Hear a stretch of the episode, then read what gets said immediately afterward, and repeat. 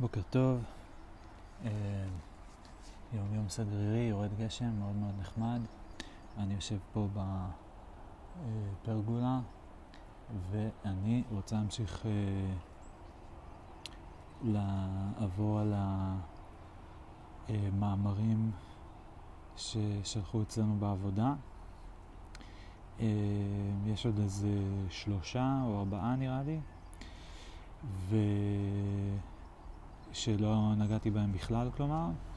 וחוץ מזה, אולי אני אחזור למאמר מאתמול, שהיה תכלס הכי טוב, אה, אבל גם קצת ארוך, ונמשיך לקרוא אותו ונראה אם אני מוציא מזה עוד משהו.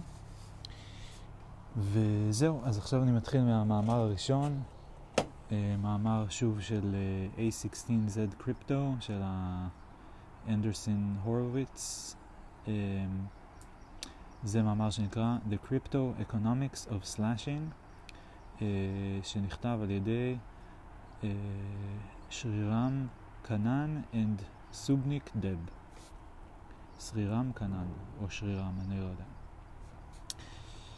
Uh, the Crypto, current, Crypto Economics of Slashing, אני לא יודע מה זה Slashing. ונראה, זה שוב מאמר מאוד מאוד ארוך. אני חושב שהוא שוב פעם יהיה כזה קשה להבנה ומאוד מאוד טכני, כמו המאמר אתמול על הרגולציה. אמ, אבל, אה, אז אני לא חושב שאני אקרא את כולו, אבל אני אתחיל לקרוא ונראה מה, מה אני מצליח לזקק מזה. יאללה. No mechanism designed for proof of stake protocols has been as controversial is slashing. Slashing offers a means of a means to economically penalize any particular node in a targeted manner for not taking a protocol concordant action. It does so by taking away some or all of the validator's stake without imposing externalities on other nodes who are behaving according to the protocol. Slashing is unique to proof of stake protocols because it requires the ability for the blockchain to enforce the penalty. Such enforcement is clearly infeasible in proof of work systems, where it would be analogous to burning the mining hardware used by misbehaving nodes. This ability to apply punitive incentives opens up a new design space in blockchain mechanism design and therefore merits careful consideration. אז רגע נפרק את זה. אז קודם כל, proof of stake ו-proof of work זה שתי מנגנוני אה, קונצנזוס, פרוטוקולים להגעה לקונצנזוס בין אוסף של שחקנים שהם אה, שווים ב, אה, בכוח שלהם. זאת אומרת שאין אף אחד שהוא מעל האחרים והם אה, צריכים באיזשהו אופן, מתחיל להדגש, אני מקווה שישמעו אותי טוב. שומעים, שומעים? שומעים את הגשם? אני אקשיב רגע איך זה נשמע. אוקיי, שומעים נראה לי בסדר. אז uh, איפה היינו? אז proof of stake, proof of work, שניהם uh, פרוטוקולים של קונצנזוס, להגיע להסכמה בין אוסף של שחקנים. במקרה של הבלוקצ'יין ההסכמה היא על מה יהיה הבלוק הבא. אז יש הרבה, ב-proof of work זה סוג של תחרות, אה, כדי להגיע לקונצנזוס, ואז המנצח בתחרות אה, הוא זה שזוכה ל, אה, לקבוע מה יהיה הבלוק הבא, אה, מה יהיה התוכן של הבלוק הבא, וב-proof of stake זה, אה, האמת שאני לא סגור לגמרי על איך זה עובד, אבל זה כבר לא בדיוק, אולי זה גם תחרות. ב-proof of work זה היה מנגנון שיחסית קל להבין אותו, זה היה חצי תחרות, חצי הגרלה. אה, היה צריך כאילו לנחש איזשהו מספר עם תכונות מסוימות אה, בטווח מספרים מאוד מאוד גדול, ואז פשוט צריך לבדוק מלא מלא מלא, ואין דרך לחשב את זה אה, מתמטית, אז פשוט צריך למנות ולבדוק מלא מלא אופציות, וזה היה proof of work, והראשון שמצליח, כאילו מוצא את המספר עם התכונות המתאימות, אז הוא מנצח. ב-proof of stake אני לא יודע בדיוק איך זה עובד, יש פה לינק, אולי אני אלחץ עליו ויהיה הסבר טוב. Uh, לא. יש לינק לספר בגודרידס, לספר של ויטאליק ביוטרין, Proof of Stake, The Making of Ethereum and the Philosophy of Blockchains. נשמע מעניין, אבל uh, זה לא עונה לי לשאלה. Uh, בכל אופן, ב-Proof of Stake זה עובד קצת אחרת, זה לא ש...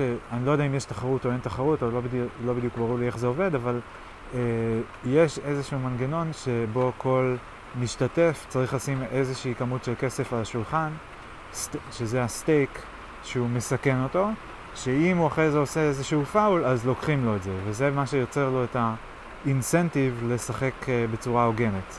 ואז נדמה לי אולי שהתחרות היא מי ששם הכי הרבה סטייק הוא זה שיקבע את הבלוק הבא. כי הוא זה שמסתכן בלהפסיד הכי הרבה, אם תהיה איזושהי בעיה עם הבלוק הזה. אז נדמה לי שככה זה עובד. ו... ואז אנחנו מדברים פה על איזשהו מנגנון שעובד מעל proof of stake, או בהקשר של proof of stake, אה, שנקרא slashing, שאומר, אה,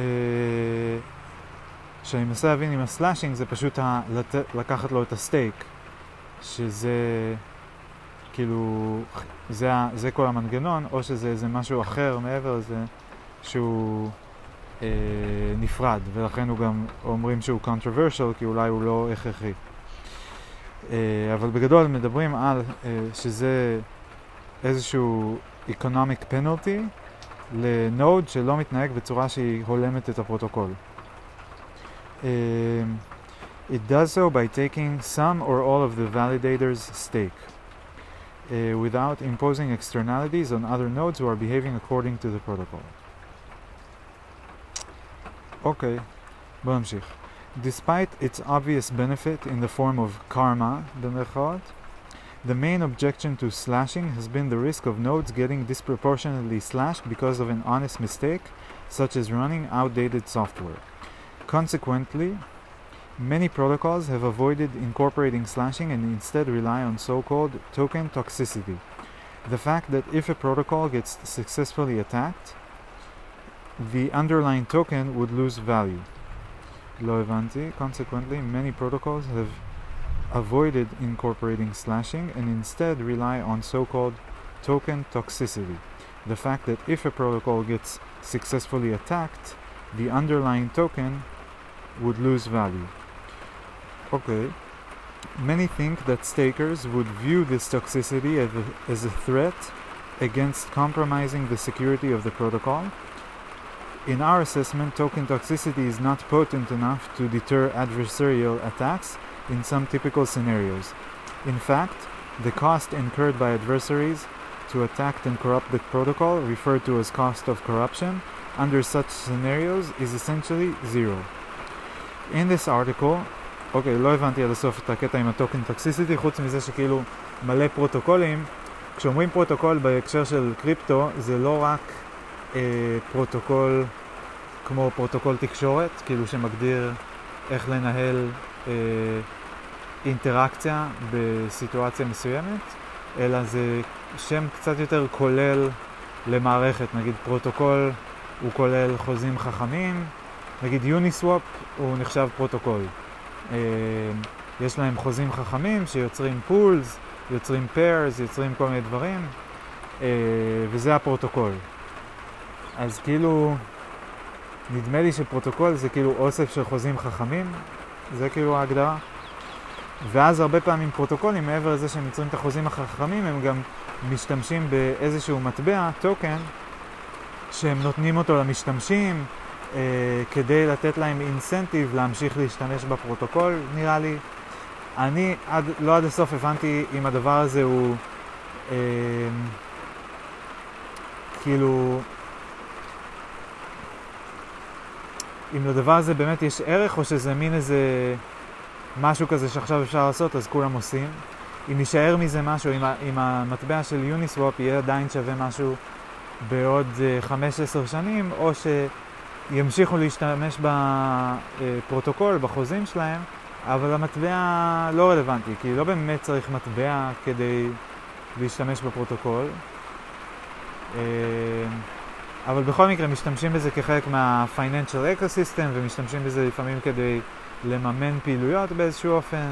זה קצת כמו אה, נקודות מועדון, שכשטסים בחברה בלופטנזה אז מקבלים נקודות של מיילס אנד מור או משהו כזה, ואז אם צוברים מספיק נקודות אז אפשר לקבל טיסה בחינם, אה, או במחיר מוזל.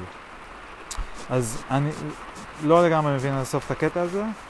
עם הטוקנים יש את, ה, אה, את השכבה הנוספת שמעבר לזה שמקבלים את הנקודות מועדון, הנקודות מועדון הן בעלות ערך אה, כספי וברות החלפה. את הנקודות מועדון של מיילס אנד מור אני לא יכול אה, להחליף בעד דולרים. ואני לא יכול להחליף אותם בעד נקודות אה, באמזון, אם, היו, אם היה כזה דבר או משהו כזה. בעולם של קריפטו, לכל טוקן, שהוא, כל מועדון, לכל נקודות מועדון, יש גם ממש ערך כספי, ואפשר להחליף אותו עם טוקנים אחרים. אולי הייתי צריך להגיד את המשפט הזה הפוך, איך אפשר להחליף אותו עם טוקנים אחרים, והוא מחובר לרשת הטוקנים והמטבעות של הקריפטו, שמחוברת לרשת הטוקנים והמטבעות הפיאט העולמית, המדינית, כאילו שקל, דולר, יורו, ין, כל אלה. אה, ולכן, מכיוון שהם כולם חלק מאותה רשת ואפשר להחליף אותם, אז יש לזה בעצם ערך אה, כלכלי.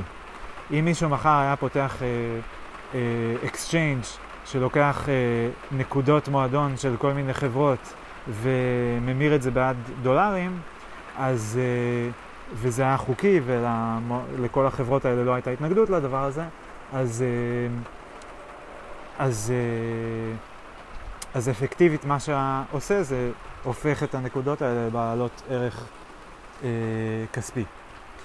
אה, זהו, אני ממשיך אז. אז טוקן טוקסיסיטי, רק כדי לסיים להסביר את המונח הזה, זה כאילו הקטע שכשפרוטוקול עושה משהו לא בסדר, אה, אז הערך של הנקודות מועדון שלו, של המטבע שלו, אה, אוטומטית יורד, ואז זה כאילו מעניש את הפרוטוקול. אבל מה שאני לא מבין פה, כאילו הסלאשינג זה האנשה של נוד, וזה לא האנשה של פרוטוקול. אז איך הטוקן טוקסיסיטי מעניש איזשהו נוד? הנוד הוא לא מקושר לשום פרוטוקול, הוא בונה בלוקים. בבלוקים יש טרנזקציות של כל הפרוטוקולים. אז זה לא לגמרי ברור לי.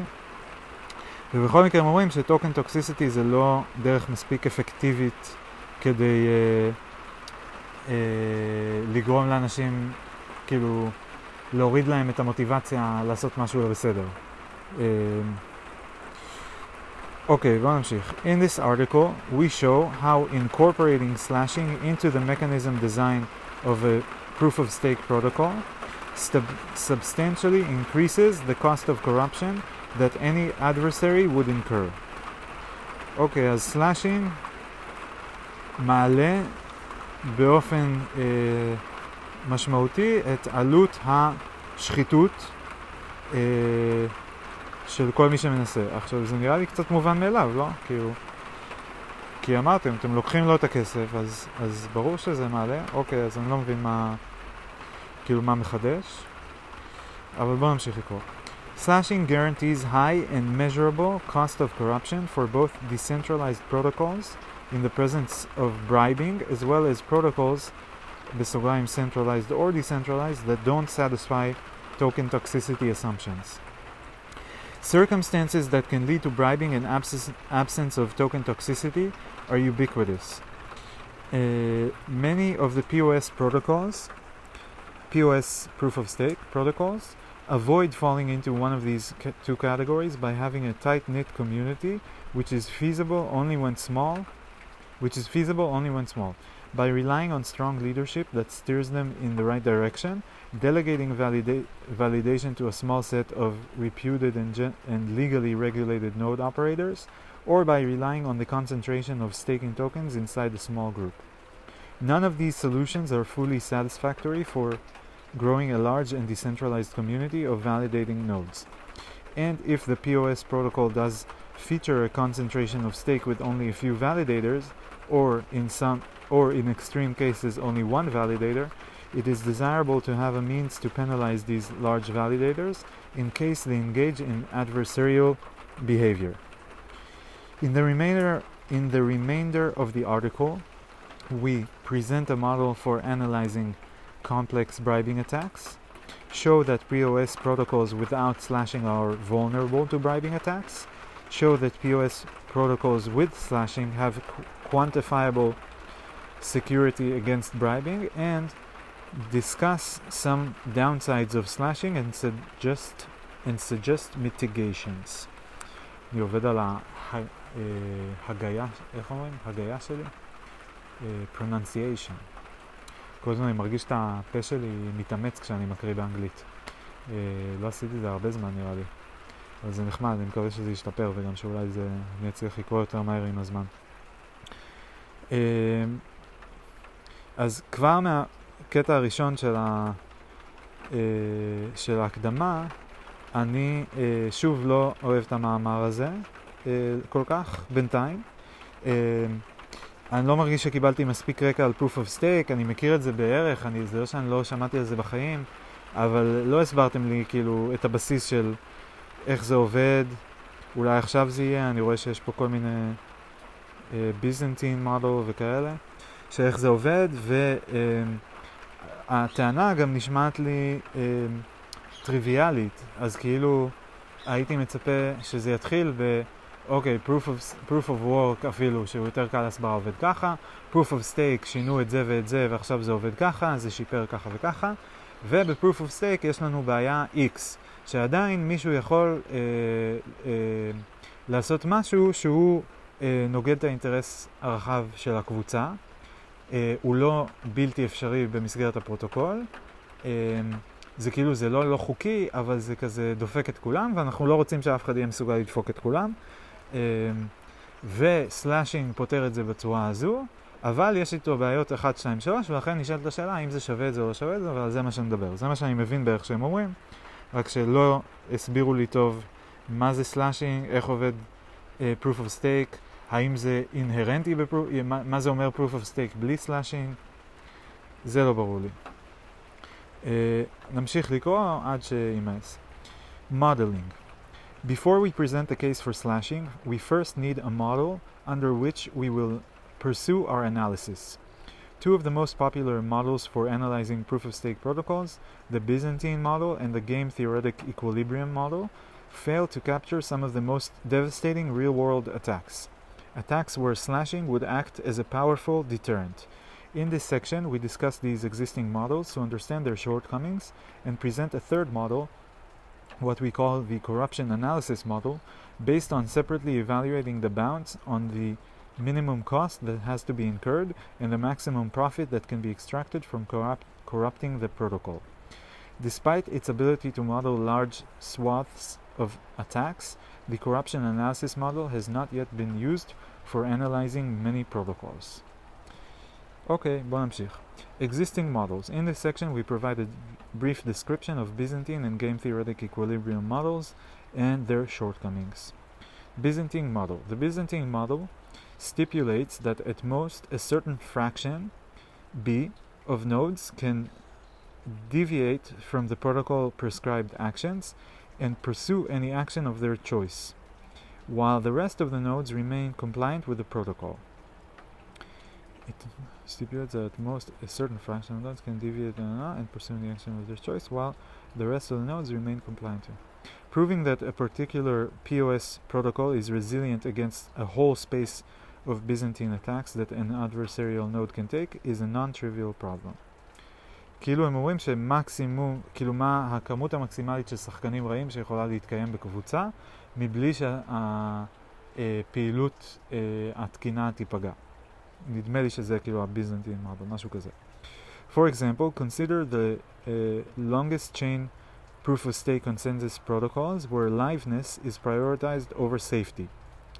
מה הכוונה? liveness, כאילו שרוצים שזה יזרום ויהיה כמה שיותר מהר. כל הזמן יוצא בלוק, יוצא בלוק, יוצא בלוק, והם רוצים להתקדם uh, כמה שיותר מהר, שזה בטרייד אוף עם safety של לוודא שבאמת לא היה עתק ולא היה uh, איזשהו משהו בעייתי, ואז זה לוקח יותר זמן כי צריך לעשות עוד כל מיני בדיקות, או לחכות לראות ששום דבר לא עולה. Early research on security of longest chain consensus focuses on showing security against only one specific attack, the private double spend attack, where all Byzantine nodes collude to build an alternative chain in private and then reveal it much later once it is longer than the original chain. The nothing at stake phenomenon, though, offers an opportunity to propose a lot of blocks using the same stake and to use independent randomness to increase the prob- probability of constructing a longer private chain. Only much later, extensive research was undertaken to show that certain constructions of longest chain POS pro- consensus protocols can be made secure against all attacks for certain values of B. Uh, for further details, see Everything is a Race and Nakamoto always wins. a whole class of consensus protocols Byzantine fault tolerant BFT protocols prioritize safety over liveness. They also require assuming a Byzantine model for uh, showing that for an upper bound of B, these protocols are deterministically safe against any attack. Although helpful, the Byzantine model doesn't account for any economic incentives. From a behavioral perspective, B, B fraction of these nodes are completely adversarial in nature, while 1 minus b fraction are fully compliant with the protocol specification. In contrast, a significant fraction of nodes in, the P in a POS protocol may be motivated by economic gains and run modified versions of the protocol that benefits their self-interest rather than simply complying with the full protocol specification. As a salient example, consider the case of Ethereum P uh, proof of stake protocol where most nodes today do not run the, do not run the default POS protocol but run the MEV boost modification, which results in additional rewards due, due to participation in an MEV auction market, rather than running the exact protocol specification. אוקיי, okay, מעניין, פה זה כאילו, עכשיו מחבר לי איזה משהו אחר, שלא ידעתי בדיוק מה זה, MEV Boost. אז עכשיו אני מבין שה-MEV Boost זה בעצם אה, מודיפיקציה של המימוש של ה-Proof of Stake Protocol, שגורם לזה שהם לא מתנהגים בדיוק לפי הכללים הפורמליים שהוגדרו, אלא הם עושים כל מיני שינויים קטנים, מתקשרים למאמר הטוב מאתמול על MEV, שמשנים את הסדר של הטרנזקציות ככה שהם ירוויחו יותר כסף, אולי הם גם מחדירים טרנזקציות פנימה, לא נראה לי, לא יודע. ובכל מקרה הם עושים מודיפיקציות כדי אה, להגדיל את הרווח שלהם. על חשבון הרווח של ה, אה, מי ששולח את הטרנזקציות. אוקיי, uh, okay. Game Theoretic Equilibrium Model. The game theoretic the game theoretic equilibrium model attempts attempts to address the shortcoming of the Byzantine model by using solution concepts like the Nash equilibrium to study whether a rational node has the economic incentives to follow a given strategy when all other nodes are also following the same strategy. More explicitly, assuming everyone is rational, the model investigates two questions. 1. If every other node is following the protocol prescribed strategy, does it bring the most economic benefit for me to execute upon the same protocol prescribed strategy? If every 2. If every other node is ex- exec- executing the same protocol deviating strategy, is it most incentive compatible for me to still follow the protocol prescribed strategy? Is it most incentive compatible for me to still follow? רגע, if ev- אחד זה if every other node is following the protocol prescribed strategy, does it bring the most economic benefit for me to execute upon the same אני לא מבין מה ההבדל בין to follow the protocol prescribed strategy ל-execute. אה, אוקיי. זה... אה, מעצבן. זה לא... אוקיי, משתמשים פה בשתי מילים שהחליפו את הסדר שלהם במשפט, אבל השימוש שלהם הוא אותו דבר, following ו-executing. וההבדל הוא בין protocol prescribed strategy ל-protocol deviating strategy. בקיצור, באחד, אם כולם משחקים יפה, האם גם לי כדאי לשחק יפה? אה, ואם כולם משחקים לא יפה, האם עדיין כדאי לשחק יפה? Ideally, the protocol should be designed such that the answer to both questions is yes. שתמיד יהיה לי כדאי לשחק יפה, גם כשכולם משחקים יפה וגם כשכולם אה, לא משחקים יפה. An inherent shortcoming in the game theoretic equilibrium model is that it excludes the scenario where an exogenous agent might be influencing the behavior of nodes. For example, an external agent can set up a bribe to incentivize rational nodes to act in accordance with its prescribed strategy. Another limitation is that it assumes that each of the nodes has the independent agency to make their own decisions on what strategy to follow based on their ideology or economic incentives. But this doesn't capture the scenario where a group of nodes collude to form cartels or when economics ec- when economies of scale encourage the creation of a centralized entity that essentially controls all staking nodes. אוקיי, okay, שוב מלא מלא מלא טקסט כדי בערך להבין מה ההבדל בין ה-Game Theoretic Equilibrium Model ל-Byzantine Model. מרגיש שהיה אפשר להסביר את זה רגע במשפט אולי בהתחלה, ואז כאילו לצלול לכל הפרטים. Uh, הסקשן הבא, אולי אני אתחיל פשוט לדלג ולא לקרוא את הכל, זה נקרא רק מה שנראה לי מעניין. הסקשן הבא נקרא Separating of Cost of Corruption from Profit from Corruption. Uh, זה הפרדה מעניינת, uh, נגעו בזה גם מקודם, שכאילו מה הסיכון שאני לוקח ומה התועלת הפוטנציאלית שאני אקבל. הסיכון זה כאילו כמה אני אפסיד אם, אם יתפסו אותי, והתועלת הפוטנציאלית זה כמה אני ארוויח במקסימום אם אני, uh, uh, אם לא יתפסו אותי. Uh, several research propose several researchers proposed the corruption analysis model for analyzing the security of any POS protocol, although none have used it to perform a deeper analysis. The model starts by asking two questions what is the minimum cost incurred by any adversary for successfully executing a safety or liveness attack on the protocol? And two, what is the maximum profit that an adversary can extract from successfully executing a safety or liveness attack on the protocol? Uh, the adversary in question can be uh, one, a node that is deviating from the protocol prescribed strategy unilaterally. Two, a group of nodes that are actively cooperating with one another to undermine the protocol. Or three, an external adversary attempt, attempting to influence the decisions of many nodes through some external action, such as bribing.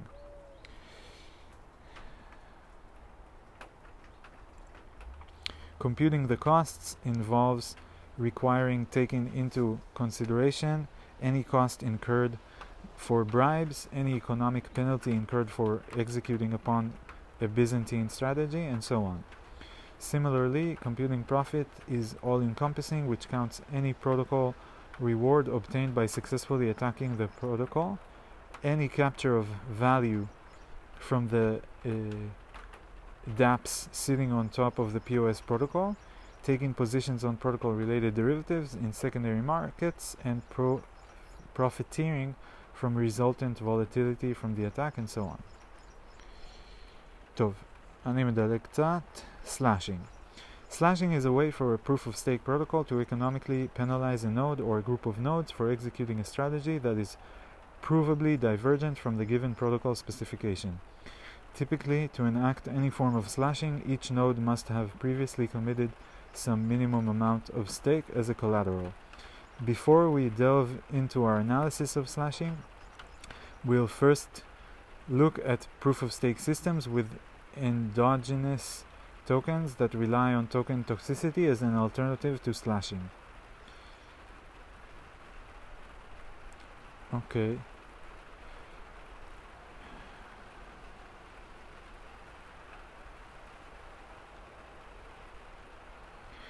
אז סלאשינג זה דרך ל, אה, להעניש כלכלית נוד או קבוצה של נודים שהם אה, מפעילים אסטרטגיה שניתן להוכיח שהיא שונה מהאסטרטגיה אה,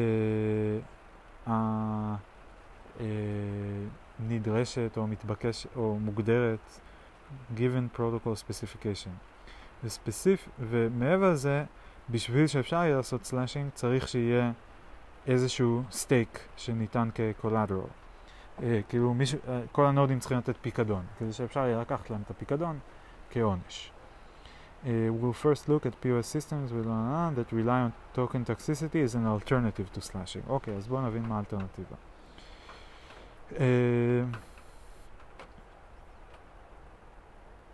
we concern ourselves primarily with the study of slashing mechanisms for safety violations rather than for liveness violations.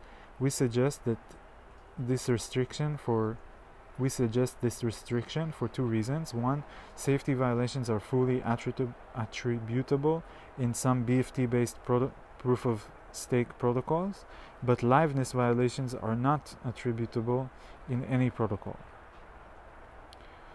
And two, safety violations are usually more serious than liveness violations, resulting in loss of user funds rather than un- users unable to issue transactions. Okay.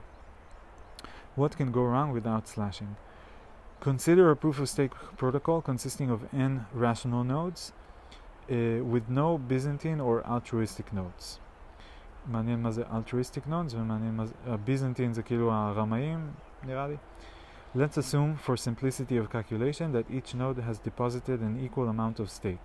We first explore how token toxicity falls short of guaranteeing significant cost of corruption. Let us assume for also for uniformity, uniformity throughout this document that the proof of stake protocol used is a BFT protocol with one-third adversary threshold.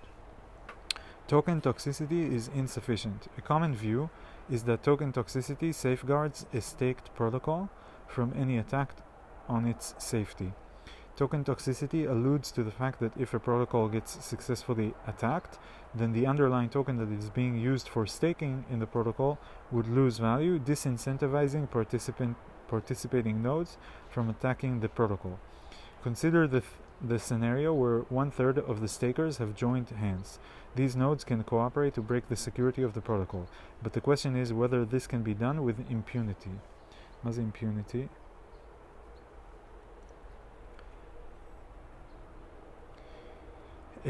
Avoidance of punishment. If the total valuation of the token in which stake has been deposited strictly depends on the security of the protocol, then any attack on the safety of the protocol can drive down its total valuation to zero. Of course, in practice, it will not be driven down all the way to zero, but to some smaller value. Uh, but to present the strongest possible case for the power of token toxicity, we will assume here that token toxicity works perfectly. The cost of corruption for any attack on the protocol is the total amount of tokens held by the rational nodes who are attacking the system, who must be willing to lose all that value. We now analyze the incentives for collusion and bribing in a proof of stake system with token toxicity without slashing. Suppose that the external adversary sets up the bribe with the following conditions. 1. If a node executes upon the strategy as dictated by the adversary, but the attack on the protocol was not successful, then the node gets reward B1 from the adversary.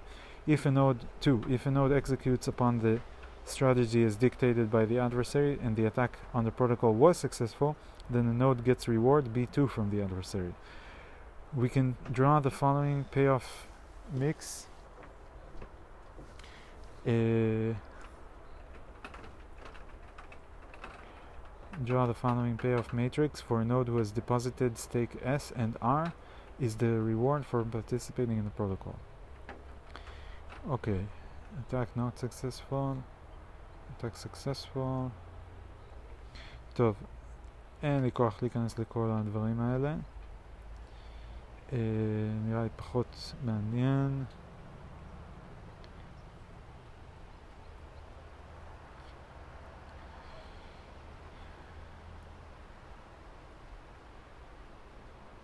כאילו לא, לא, אני לא מבין איך בדיוק הקטע של הטוקן טוקסיסיטי עובד, כי כאילו אם מישהו...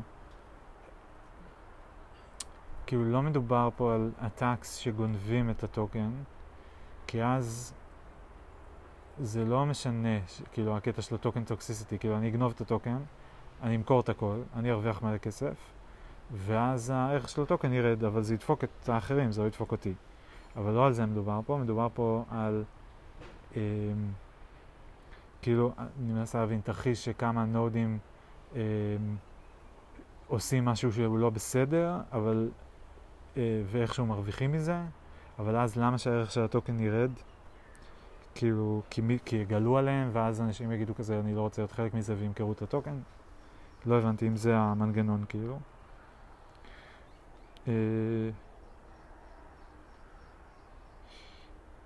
One way of summarizing this effect is that token toxicity is insufficient because the impact of bad actions are socialized. Token toxicity depreciates the value of a token completely and affects good and bad nodes equally. On the other hand, the benefit of taking the bribe is privatized and limited to only those rational nodes that actually take the bribe. There is no one to one consequence only for those taking the bribe. That is, the system does not have a working version of karma. Uh, is token toxicity always in effect? Another myth prevalent in the ecosystem is that every proof of stake protocol can have some degree of protection via token toxicity, but in fact, the exogenous incentive of token toxicity can't be extended to certain classes of protocols where the valuation of the token that is being used as the denomination for staking is not dependent on those protocols operating securely. One such example is a restaking protocol like EigenLayer, where uh, ETH, Ethereum, is used by the Ethereum, Ethereum protocol where ETH used by the Ethereum protocol is reused to guarantee economic security of other protocols. Consider that 10%, 10% of ETH is restaked using EigenLayer to perform validation of a new sidechain. Even if all the stakers in EigenLayer cooperatively, cooperatively misbehave by attacking the safety of the sidechain, the price of ETH is unlikely to drop. Therefore, token, token toxicity is not transferable for restake services, which would imply a cost of corruption of zero.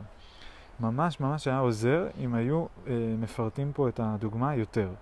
אוקיי, נתתם דוגמה, סבבה, יש אייג'ן לייר הזה שמשתמש באיתריום איכשהו כדי לעשות אה, איזשהו סטייקינג. אז תסבירו, אתם אומרים שאפילו נגיד עשרה אחוז מאיתריום is restaked using אייג'ן לייר, אז אם הם ייקחו את זה, איך זה לא ישפיע, כאילו איך זה לא ישפיע על המחיר של איתריום? אם זה עשרה אחוז, זה המון.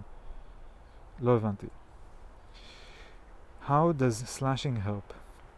In this section, we explain how slashing can significantly, significantly increase the cost of corruption for two cases.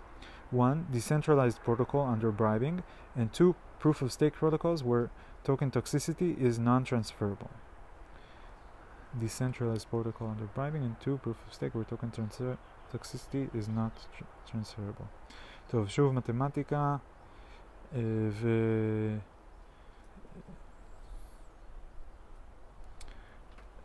מלא דברים טכניים.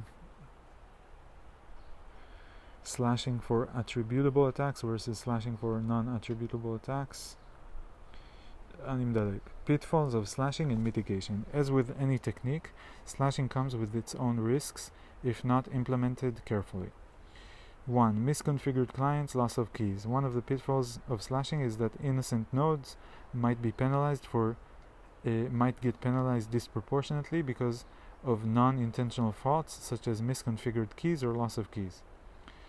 To address concerns regarding the disproportionate slashing of honest nodes, uh, for inadvertent mistake, protocols can adopt certain slashing curves that penalize leniently when only a small amount of stake behaves inconsistently with the protocol, but penalize heavily when more than a threshold uh, fraction of stake is executing upon a strategy that is in conflict with the protocol. Ethereum 2.0 has adopted such an approach. 2. Credible threat of slashing as a lightweight alternative.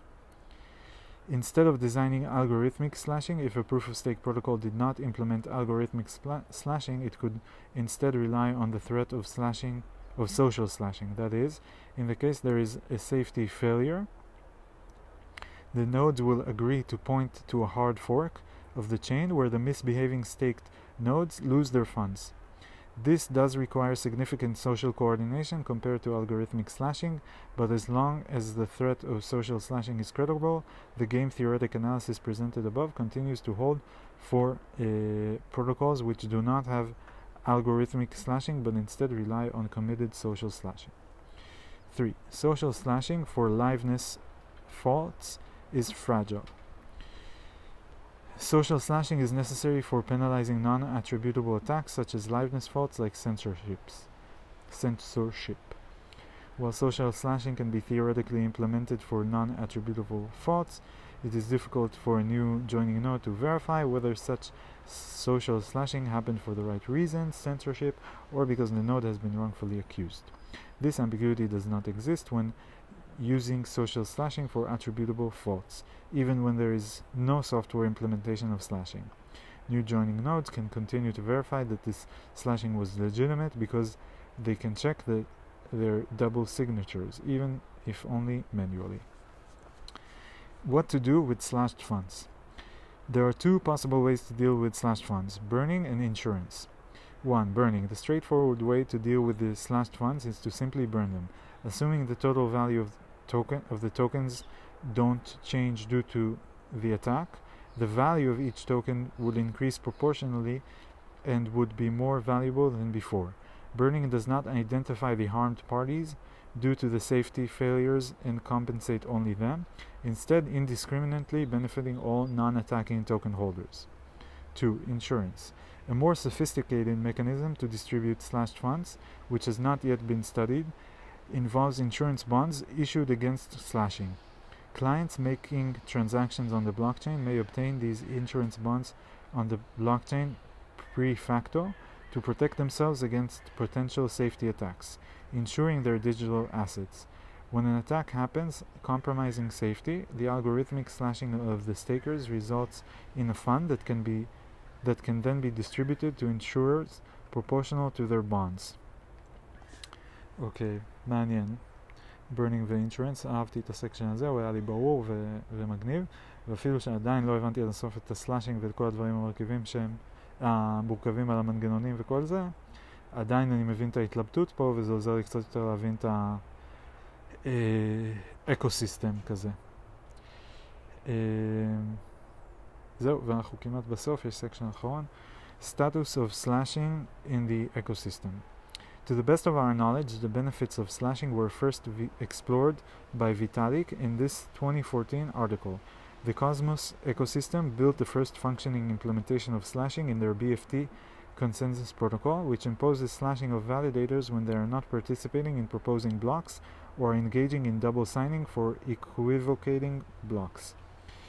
Uh, Ethereum 2.0 has, incorpor- has also incorporated slashing in their POS protocol. A validator in Ethereum 2.0 can get slashed for making equivocating attestations or proposing equivocating blocks. The slashing of misbehaving validators is how Ethereum 2.0 achieves economic finality.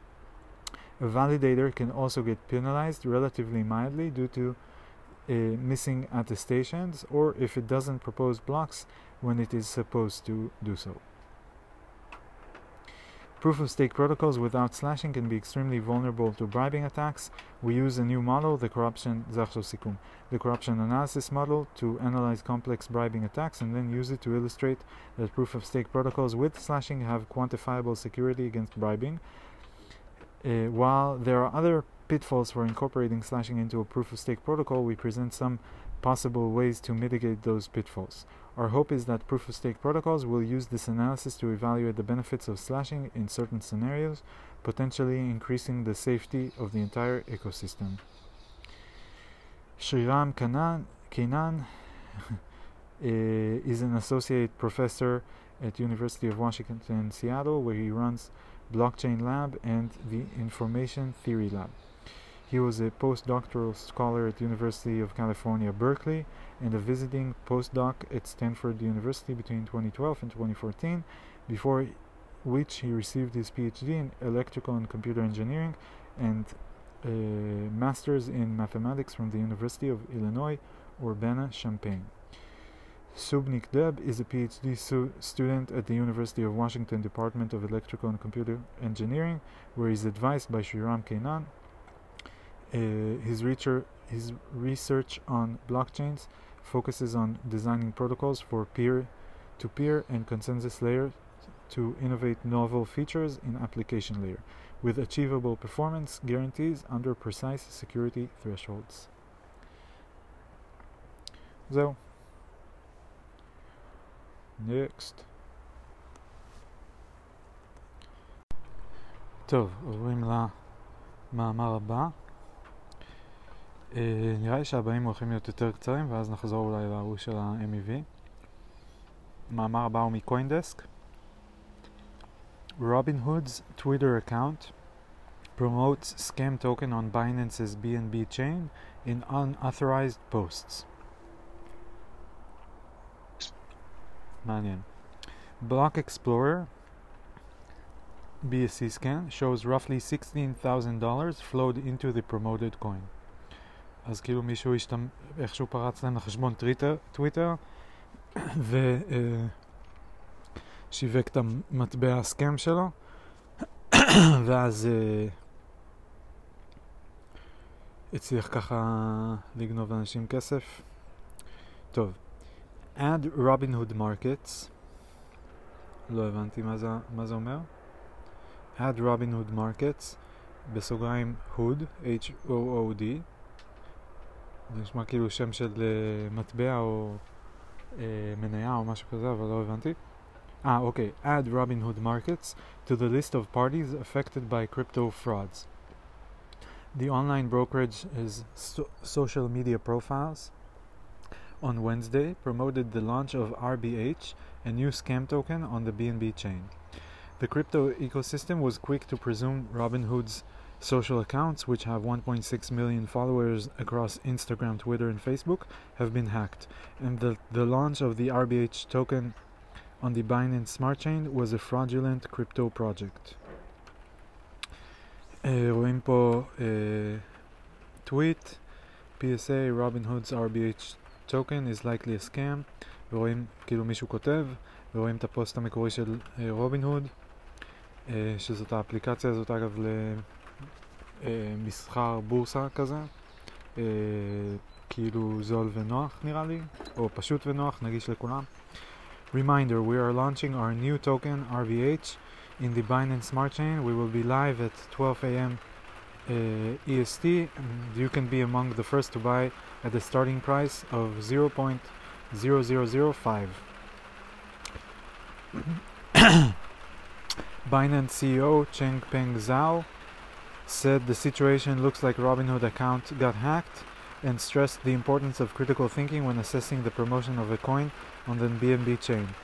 Even though the Robinhood tweet has since been taken down, 61 addresses hold RBH according to BSC scam, and $16,000 worth of wrapped BNB has been transferred in exchange for the new token in a PancakeSwap liquidity pool as of press time.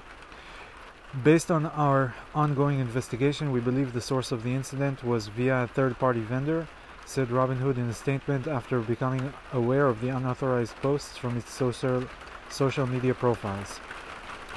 While the amount of money lost remains relatively low compared to the massive hacks that occurred in 2022, the $325 million from the Wormhole Bridge attack and $200 million from the Nomad Bridge exploit being two of them, these efforts are likely to continue.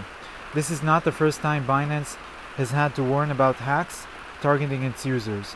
Roughly 12% of all uh, BEP20 tokens, המקבילה של ERC20 בבייננס, the standard token on the BNB chain, are connected to scams according to crypto risk monitoring firm Solidus Labs. אה, אוקיי, בגלל זה גם פרסמו את זה. Solidus, זה החברה שלי. Moreover, when conducting a trade between wrapped BNB and RBH on PancakeSwap, a crypto exchange built on the BNB chain Users are warned before executing the trade that RBH token comes from an unknown source is and is high risk. How it happened? Yo, איזה גשם. טוב, שנייה.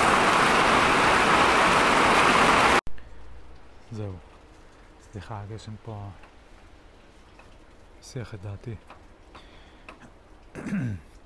How it happened. Today's scam started when a Binance hot wallet that holds $19.6 million in various co- tokens, sent the scammer some BNB, the native token for Binance, worth roughly $1,000. Afterwards, the scammer conducted several test transactions to create BEP20 tokens and to add liquidity for uh, PancakeSwap pools before triggering a transaction that min- minted 100 million RBH tokens into its address. The scammer then activated the transaction to hold to add the 100 million RBH tokens and 3.1 wrapped BNB tokens as liquidity into the PancakeSwap liquidity pool.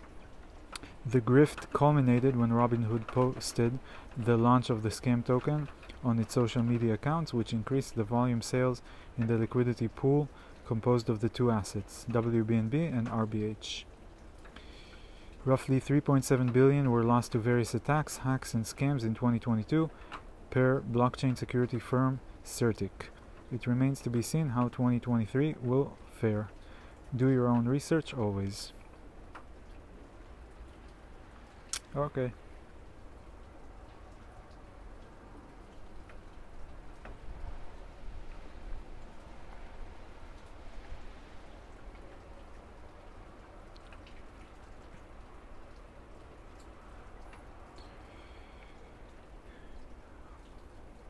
נקסט.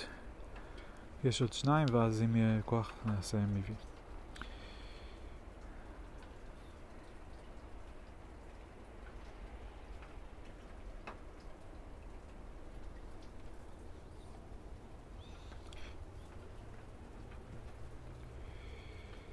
Moody's is working on scoring uh, on scoring system for crypto stablecoins. Scoring system will analyze up to 20 stablecoins plus reserves. Internal project remains in its early stages of development. אה, אני רואה שהמאמר הזה הוא חסום נראה לי. כן. אוקיי, אז זה לא נוכל לקרוא. Uh, well, issue scoring system for crypto stablecoins. Okay.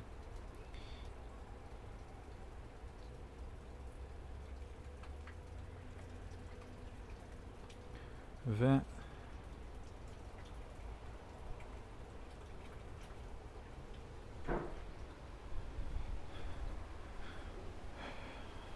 Mama Lessons from the wormhole exploit רק שנייה טוב, סליחה, הרבה interruptions today but let's get going Lessons from the wormhole exploit, smart contract vulnerabilities introduce risk, blockchain's transparency, blockchain's transparency makes it hard for bad actors to cash out. זה מאמר של Chainalysis שיצא לפני שנה למעשה, שלושה בפברואר 2022 אבל כתוב updated אתמול, 30 בינואר 23 New updates.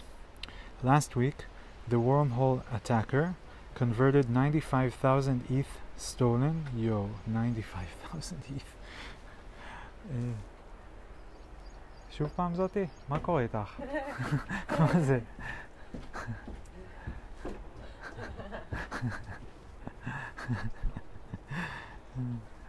the interruptions. Last week, the wormhole attacker converted 95,000 ETH stolen during the hack into staked ETH. The attacker then borrowed DAI using the staked ETH as collateral, and minutes later used that borrowed DAI to purchase more staked ETH. The attacker continues this pattern to leverage borrowed capital to acquire more and more staked ETH. מה זה staked ETH אני לא לגמרי יודע. Ah, רגע. אוקיי. converted 95,000 ETH into staked ETH? מה זה אומר staked ETH?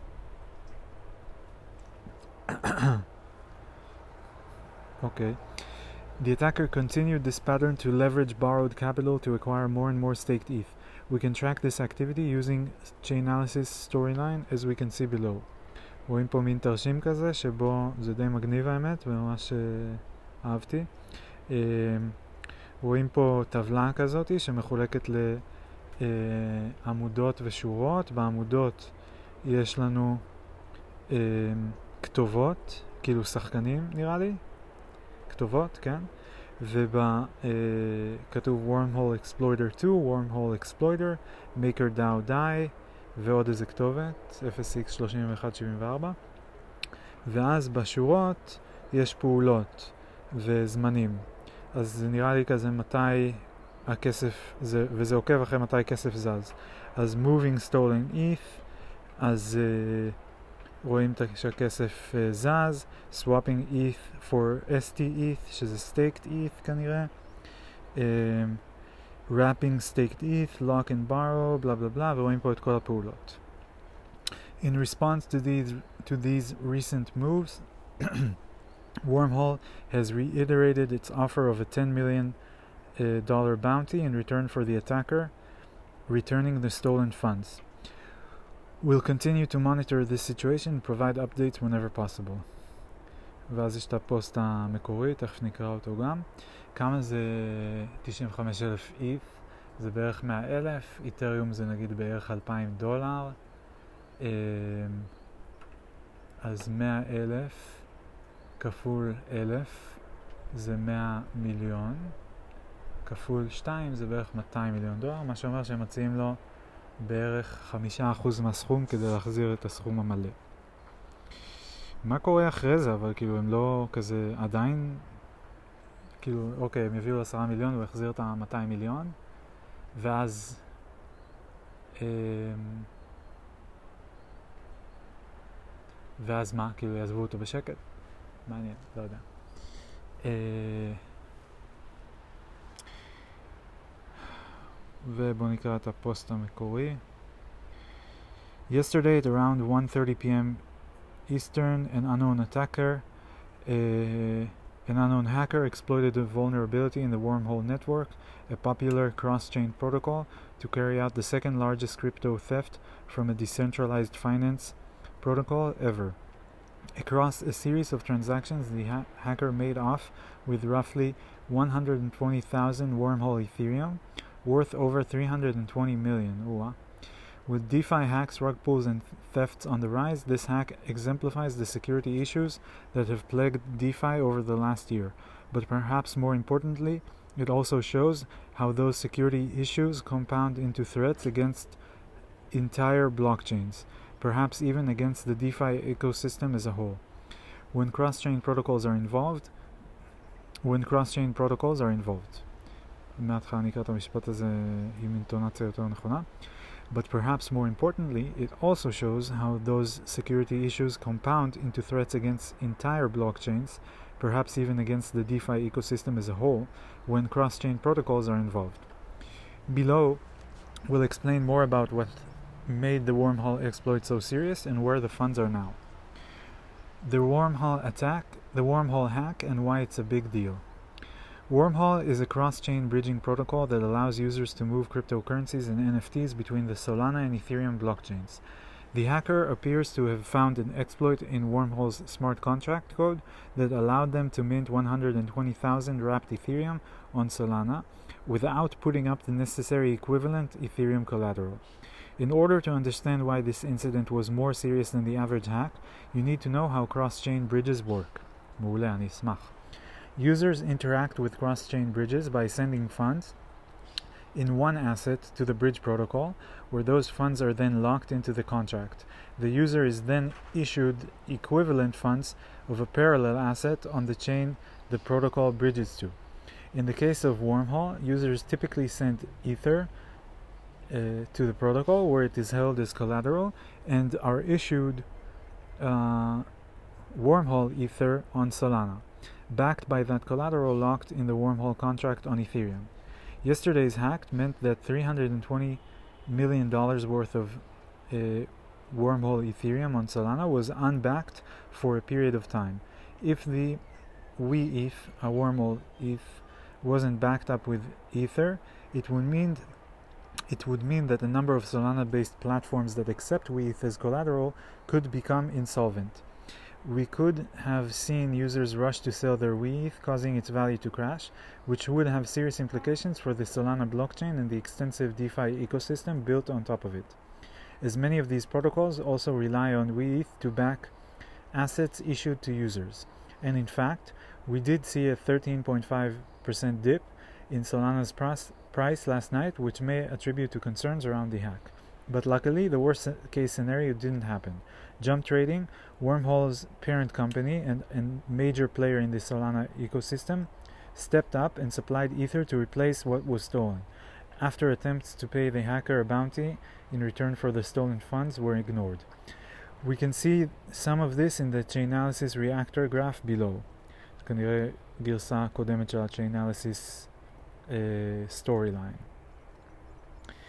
We can also see two transactions that occurred prior to the hack itself. First, the hacker received 0.94 ETH from Tornado Cash, an Ethereum based mixer which was used to pay for gas fees on the transactions immediately following the initial attack. Second, the hacker sent 0.1 ETH to a deposit address at a large international exchange. As we see from the reactor screenshot below, the wormhole hacker still holds 93,000 750 ETH on the Ethereum blockchain, which was bridged back from the Solana blockchain following the hack. We can see this Ether in the balance of the address shown as the reactors in the on the reactor screenshot below. The hacker converted the remainder of the WETH worth roughly 42.5 million dollars at current prices into Solana and wrapped Solana, with some of its first converted some of it first converted into Solana USDC. The good news is that investigators, along with many in the cryptocurrency community, are closely watching this address, which will make it virtually impossible for the hacker to move the funds undetected. Below are the crypto addresses currently uh, holding the funds stolen in the attack. Reducing risk in reducing risk in DeFi. As more value flows through cross chain bridges, they become more attractive targets for hackers. The complexity of the flaw, flaw that was exploited to pull off the wormhole hack illustrates the sophistication of adversaries that smart contract developers must defend against. DeFi protocols and cross-chain bridges are now critical infrastructure in the cryptocurrency ecosystem, and successful attacks have cascading effects. If users can bridge funds across chains, it means each chain's assets are only as secure as the other chains they are connected to, along with the protocols built on top of those chains. If users think their crypto could be unbacked after a hack, we could see something akin to a bank run, creating a major price decline creating major price declines and possibly causing protocols to become insolvent, all of which could affect the other interconnected protocols. While not foolproof, a valuable first step towards addressing address towards addressing issues like this could be for extremely rigorous code audits to become the gold standard, both for developers building protocols and investors evaluating them and over time the strongest, s- safest smart contracts can serve as templates for devel- developers to build from, such as those offered by the Open Zeppelin project. יפה מאוד. אוקיי, מעניין. אה, מה אני לוקח מזה? מה אני לוקח מזה? אז מישהו גנב כסף באיזשהו אקספלויט שלא הסבירו אותו, יכול להיות שזה גם מאוד טכני להסביר. אה, וכעבור שנה עכשיו הוא מזיז את הכספים ורואים את זה, שזה מעניין. אני תוהה כאילו, מה, הבן אדם גנב כאילו 320 מיליון דולר. עכשיו הוא, הוא הצליח לקבל אותם, בינתיים הוא לא ראה מזה שקל נראה לי, דולר. אה, הוא הצליח להוציא אותם, או שיכולים לעקוב אחרי כל הפעילות שלו ובחיים הוא לא יצליח להוציא את זה כי אף אחד לא יהיה מוכן להמיר את הכסף הזה בכסף אמיתי. אה, מעניין, מעניין שעברה שנה שלמה כאילו מאז הזה והוא עוד לא ראה מזה כלום. ומעניין מה התוכנית שלו עכשיו, שהוא ממיר כספים ומעביר את זה לכתובות חדשות, אבל עדיין כולם רואים. אה, טוב, אז זה היה המאמר האחרון לדעתי. Uh, ועכשיו נחזור קצת ל-MEV, נקרא עוד קצת ממנו.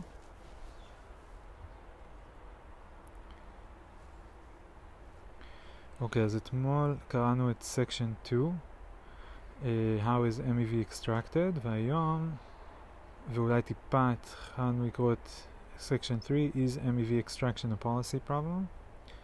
Uh, נראה לי נמשיך את זה. נעשה את section 3, נראה כמה כוח יש לי וכמה זה ממשיך להיות מעניין. אוקיי. אז uh, תזכורת, מה זה MEV, אז יש את ה...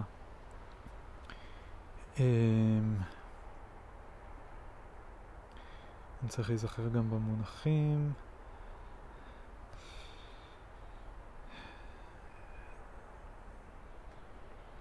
אז יש ולידטורים שבונים בלוקים, הם מרכיבים בלוקים מאוסף של טרנזקציות, והם יכולים להחליט שהם שמים טרנזקציה אחת בבלוק הבא, או להחליף את הסדר של טרנסקציות בתוך הבלוק. Uh, זה היה המודל, זה היה המודל בהרבה chains וגם באתריום זה היה, אבל אז שינו טיפה את המודל ועכשיו יש proposer builder separation, אז ה-validator הוא לא זה שגם בונה את הבלוק וגם uh, מציע אותו.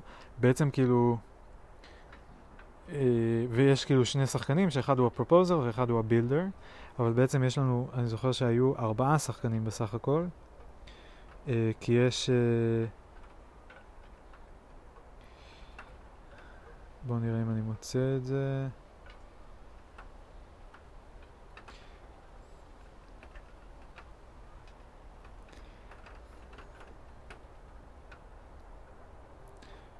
את ההסבר...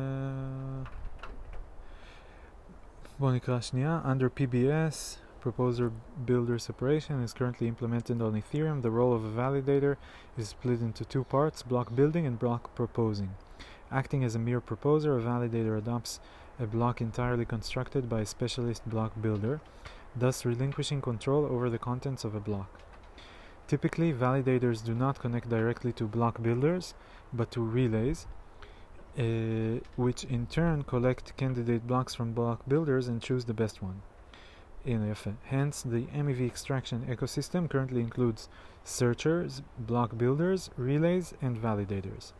אז ה-searchers מחפשים הזדמנויות MEV, כאילו להרוויח עוד כסף משינוי סדר טרנזקציות. builders מרכיבים את הבלוקים.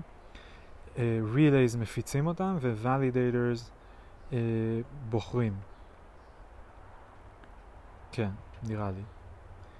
לא הבנתי למה צריך גם searcher וגם block builder. כאילו ברגע שמצאתי את ה-MEV, אולי מציעים להם כזה קוונטות, כאילו, קח את השלישייה הזאת, קח את השניים האלה, קח את הזה, בסדר הזה, ואז ה-builders מרכיבים את כל הצ'אנקים השונים למשהו אחד. אולי. טוב, אז uh, נמשיך. את הקטע הזה is MEV extraction a policy problem כבר קראנו. Uh, אני אמשיך כאילו את ה-section header, נמשיך ל-stat section A, אני ב-3A כאילו classifying MEV, תת section 1, toxic and non-toxic. The first step to understand MEV is to consider the various value extraction strategies that blockchain validators are in a privileged position to execute or control. In addition to sandwiching, discussed in section 2, the paradigmatic cases include arbitrage, liquidations, generalized front running, and specialized front running, e.g., mints of non fungible tokens or NFTs. Sandwiching and most of the other front running uh, are often labeled toxic MEV because the transaction that is front run either executes at worse conditions than otherwise e.g., worst trade price, or fails to execute, e.g., because the front running transaction scoops a limited opportunity like minting an NFT. though this often overlooked though this is often overlooked, strategies that only invo- involve backrunning, i.e., placing a transaction after some target tra- transaction, also may execute in worse conditions. מ-Be-Worst Conditions, הטרנזקציה שעושים לה backrunning או, ה-background, או הטרנזקציה שבאה אחריה. This could happen when the would-be MEV extractors can delay the transaction's inclusion until the moment when it will create the best profit-making opportunity. הבנתי. אז זה לא זה שמריצים אחריה, אלא שמעכבים אותה. Non-toxic MEV is said to include arbitrage and liquidations, Arbitrage refers to the process of simultaneously selling and buying assets in different markets in order to profit from the market price differences. Is Kaihua Qin et al. note, it tzitut, helps to promote market efficiency and is typically considered benign. Liquidations occur in on chain lending applications and involve purchasing collateral that secures a loan where the value of the collateral has fallen below the set safe level for the loan. Anyone could repay the bad debt while uh, being rewarded with the ability to purchase the collateral at a discount. Arbitrages help to keep prices aligned across decentralized markets, while liquidations help to secure lending systems from being stuck with bad debt. Uh, arbitrages help to keep prices aligned across decentralized markets, while liquidations help to secure lending systems from being stuck with bad debt. Those competitive strategies constitute MEV because there is value in being able to control who has the opportunity to benefit from a certain uh, from a given arbitrage or liquidation opportunity, which requires the ability to control the ordering of transactions within a block. The distinction between toxic and non toxic MEV is grounded solely in the effect of MEV extraction on the directly affected transaction. Arguably, this makes toxic and non toxic unhelpful designations because the terms presuppose that the phenomenon is on balance bad. Uh, but as I note in the discussion below of market efficiency, even if a user loses on a single transaction, she may still derive indirect benefit from the existence of MEV extraction that outweighs that outweigh those losses. On the other hand, even arbitrages or liquidations that don't qualify as toxic because they don't adversely affect any single transaction may still have significant negative effects on the market as a whole, e.g., spam and network clogging, where MEV searchers must restore, resort to priority gas auctions. אוקיי, את הנקודות בסוף לא עד הסוף הבנתי. אה, אוקיי. כאילו הוא אומר, מצד אחד הוא מגדיר טוקסיק ונון טוקסיק, והוא אומר שכאילו טוקסיק זה כל מה שדופק את מי שעושים לו את המניפולציה, כאילו שזה גורם לזה שהוא פועל בתנאים פחות טובים. נגיד אם מישהו אה, קונה מלא טוקן לפני שאני הולך לקנות, ואז הוא מעלה לי מאוד את המחיר, ואז אני מעלה את המחיר עוד, ואז הוא מוכר, זה סנדוויץ' קלאסי. אז זה דופק אותי, כי זה, אני קניתי במחיר יותר גבוה, אה, וגם אחרי זה הוא הוריד לי את המחיר אה, כשהוא מכר. אבל אה, הייתה עוד דוגמה לטוקסיק.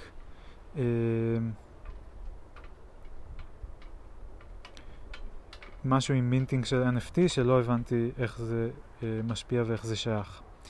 Non-toxic זה arbitrage ו-liquidations.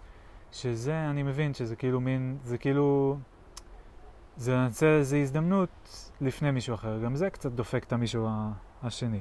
ובקיצור, הוא עושה את ההבדלה בין טוקסיק ונון טוקסיק, ואז הוא אומר שגם הטוקסיק הוא לאו דווקא בהכרח רע למי שעושים לו את זה במצטבר, כי אה, אולי דברים אחרים שעושים ב-MEV משרתים את האינטרס שלו. נקודה קצת חלשה בעיניי.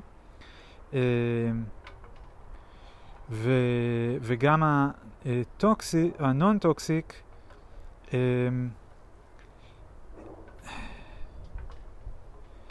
הוא יכול להיות כאילו רע לשוק בג... ככלל, אה, כי, אה אוקיי, כי למשל מלא מתחרים על לעשות את הארביטראז' וה... אה, והליקודיישן, ואז הם מעלים את הגס פרייסס שלהם, ואז זה יוצר uh, מלא ספאם ונטוורק קלוגינג. אוקיי, אז ש- זה אחד, טוקסיק ונון טוקסיק. שתיים, Oracle Manipulation.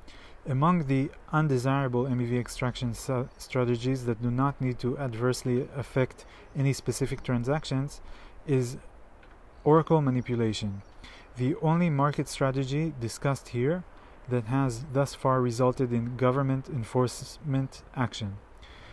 Oracle manipulation can take many forms, can take different forms, but it generally involves manipulation of a benchmark mechanism, Besolheim and Oracle, on which some on-chain application, smart contract, relies. Oracle, אני אגיד למי שלא יודע, זה, זה רכיב שמעלה מידע מחוץ לבלוקצ'יין לתוך הבלוקצ'יין. למה צריך את הדבר הזה? כי אה, אה, בתוך עולם הבלוקצ'יין יש אה, הכל דיטרמיניסטי, אה, אבל יש סט מאוד מסוים של פעולות שאפשר לעשות, ואחת מהן היא לא אה, להתחבר לאינטרנט. אז יש כל מיני מידע שאין אותו בבלוקצ'יין, ואם מישהו לא ידאג לשים אותו שם, אז הוא לא יהיה נגיש לרכיבים שצריכים את המידע הזה. למשל, אה, מחיר הדולר כרגע. מה מחיר הדולר? אז מחיר הדולר הוא לא, אה, הוא לא נמצא און-צ'יין, הוא לא נמצא בבלוקצ'יין, אין דרך לחשב אותו ממידע אחר שקיים בבלוקצ'יין, ואם מישהו לא יטפטף אותו לתוך הבלוקצ'יין וישים אותו שם ויכתוב אותו לאנשהו, אז הוא לא יהיה נגיש לאנשים, וזה יכול להיות מידע שהוא נחוץ לכל מיני חישובים כלכליים וכולי. אה, אז מה זה אורקל? אורקל זה איזשהו אה, רכיב שדואג לעדכן, שכאילו, שהוא מין ערוץ גישה למידע חוץ בלוקצ'ייני. אה, לא לכל סוג של מידע, זה לא שאפשר לשאול, לשלוח לו שאילתות והוא יריץ באינטרנט ויחזיר תשובה, זה יותר שהוא אה, סוגי מידע מסוימים הוא מתחייב לספק באופן תדיר. אה, כמו למשל מחיר הדולר. אה, עד כמה שאני יודע לפחות. Okay. Given that on chain applications like lending systems and decentralized exchanges typically do not have robust internal price discovery mechanisms, they rely on external sources of information about asset prices to provide a positive user experience. בסוגריים, users expect asset prices to be similar across different applications and markets, and to prevent manipulation.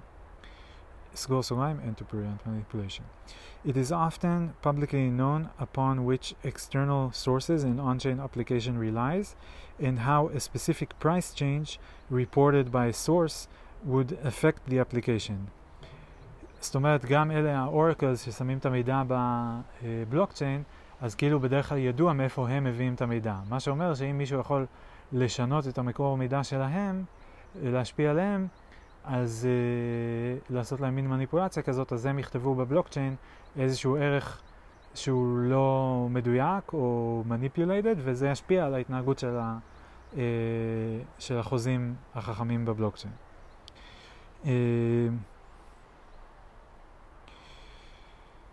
Hence, it may sometimes be profitable to affect the price on a market that serves as an extension external benchmark, e.g., to lower that price in order to cause a liquidation opportunity on some lending application, which relies on the price from that reference market.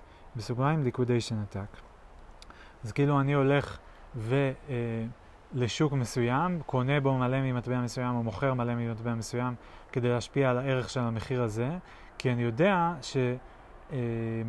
בניגוד נגיד לסיטואציה רגילה שבה כאילו, אוקיי, אז יעשו ארביטראז' או משהו כזה, זה יתאזן עם כל השווקים האחרים.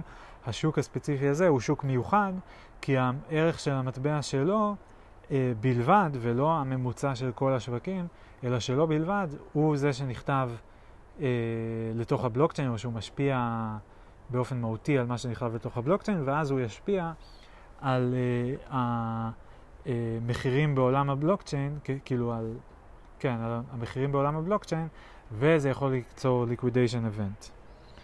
Oracles can report prices from on-chain from other on-chain applications, but they can also report prices from outside the blockchain, e.g. from centralized exchanges like Coinbase or Binance.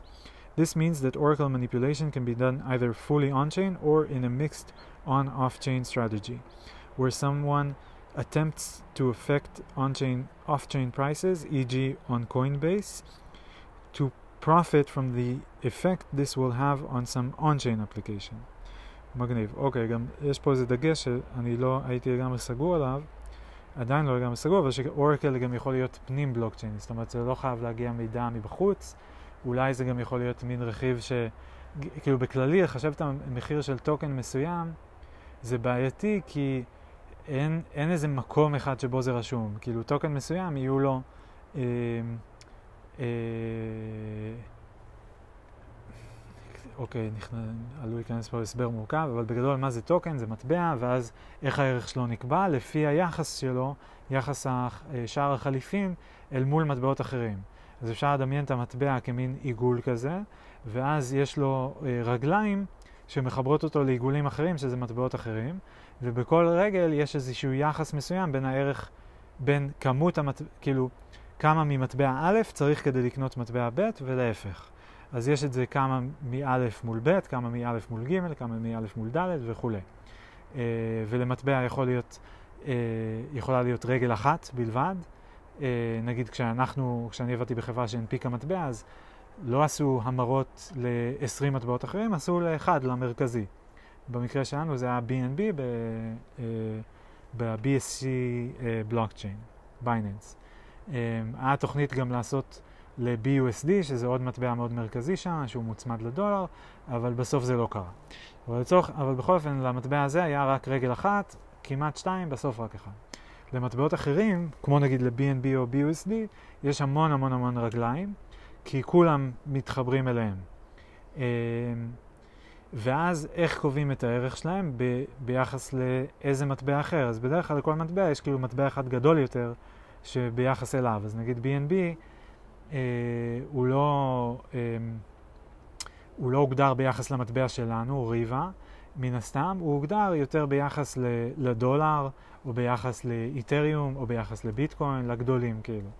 אבל אה, יכול להיות שאם, שכאילו היחסים לא תמיד יהיו בדיוק אה, מסתדרים טרנזיטיבית מתמטית. מה הכוונה? שכאילו, נגיד BNB אחד יהיה שווה אה, שני איתריום, אה, או עשרה ביטקוין, אבל איתריום, אה, מה שאומר שאיתריום צריך להיות שווה בדיוק חמישה ביטקוין, כי אם אני יכול להמיר BNB אחד ולקבל, אה, בלבלתי את היחסים של המספרים, כאילו, כי איתריום אמור להיות היותר חלש מביטקוין. רגע, אז מההתחלה. אוקיי, עשרה BNB, נעשה את זה הפוך, נעשה את זה מביטקוין כי הוא הכי חזק. ביטקוין אחד, נגיד שהוא שווה שני איתריום או עשרה BNB. מה שאומר שאם אני ממיר ביטקוין, אני יכול לקבל שני איתריום או עשרה BNB. עכשיו, מה זה אומר? שהיחס, אם יש גם יחס בין איתריום ל-BNB, הוא צריך להיות 1 ל-5.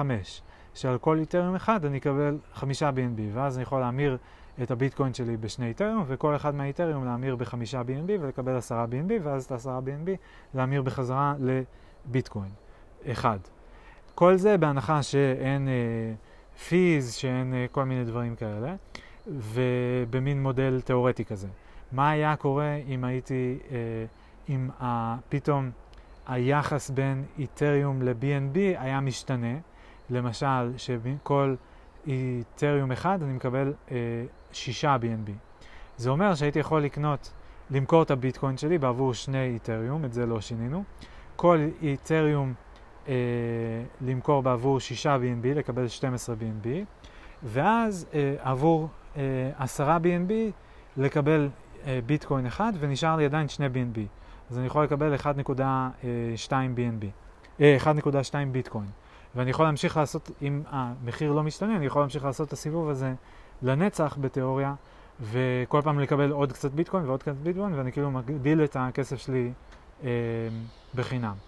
אה, למה זה לא עובד ככה? כי ברגע שדבר כזה קורה, אז ככל שאני אה, ממיר יותר אה, בכיוון, מס, כאילו מוכר יותר משהו מסוים וקונה פחות ממנו, כמו שבמקרה הזה, כאילו אני קניתי הרבה ביטקוין, אה, קניתי, כאילו מכרתי ביטקוין ששווה 10 BNB, אבל אז קניתי בשווי של 12 BNB בגלל הפער של המחירים, וכתוצאה מכך אני בעצם קונה יותר ביטקוין ואז אני מעלה את המחיר של הביטקוין ככה שביחס ל-BNB, ככה שהמחיר של ה-BNB לאט לאט ירד חזרה ל-10.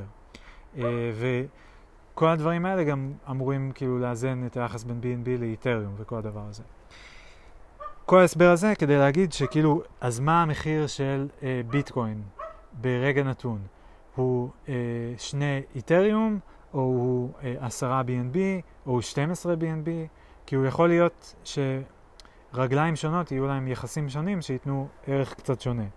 וכל הדבר הזה, כל המנגנון הזה מאוזן על ידי ארביטראז', uh, uh, אבל הוא אף פעם לא, הוא כאילו תמיד זה כזה, כל הזמן זה כל הזמן דינמי, זה כזה קצת עולה פה, קצת יורד כאן, קצת מתאזן חזרה, קצת עולה, טה-טה-טה.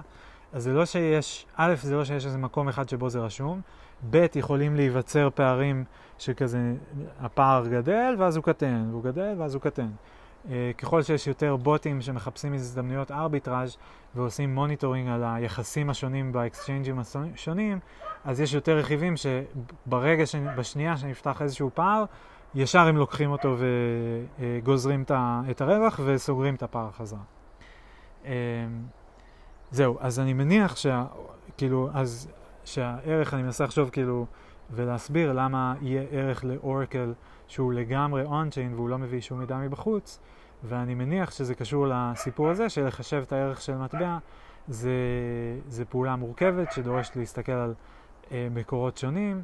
ואם מישהו רוצה לכתוב איזושהי אפליקציה והוא פשוט רוצה לדעת שנייה מה הערך של B&B כרגע והוא לא רוצה עכשיו ללכת לרוץ ל-20 מקומות כדי לעשות השוואות של אה, אה, הפרשי מחירים וכל אה, מיני כאלה, אז הוא יכול אה, פשוט לפנות לאורקל שעושים את הדבר הזה באופן איטי ומעדכנים את זה כל הזמן. זה מה שאני מבין. טוב, אה, אני ממשיך.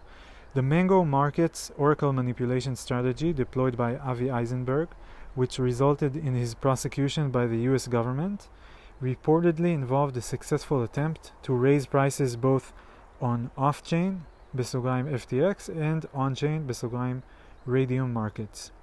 Both fully on-chain and mixed on-off-chain versions of Oracle manipulation may involve MEV because an agent who succeeds in affecting the price in a reference market may create at least one profit opportunity, e.g., arbitrage liquidation, uh, that is publicly visible and that in principle anyone could realize. The challenge is to be the first. Hmm, מעניין. שכאילו גם אם מישהו מצליח לעשות איזה מניפולציה, זה לא אומר שהוא יצליח לגזור את הקופון עליה, לגזור את הרווח. Um, thus, attempting the first stage of this strategy, which is likely to be costly is only rational if the agent is confident that they will be the, they will be the one to profit from the second stage. A guarantee that one will be able to realize such an opportunity is likely to come from controlling the contents of a block. One of the beneficial effects of the competition among sophistica- sophisticated actors for liquidation opportunities is that actors are not colluding with the would be manipulator.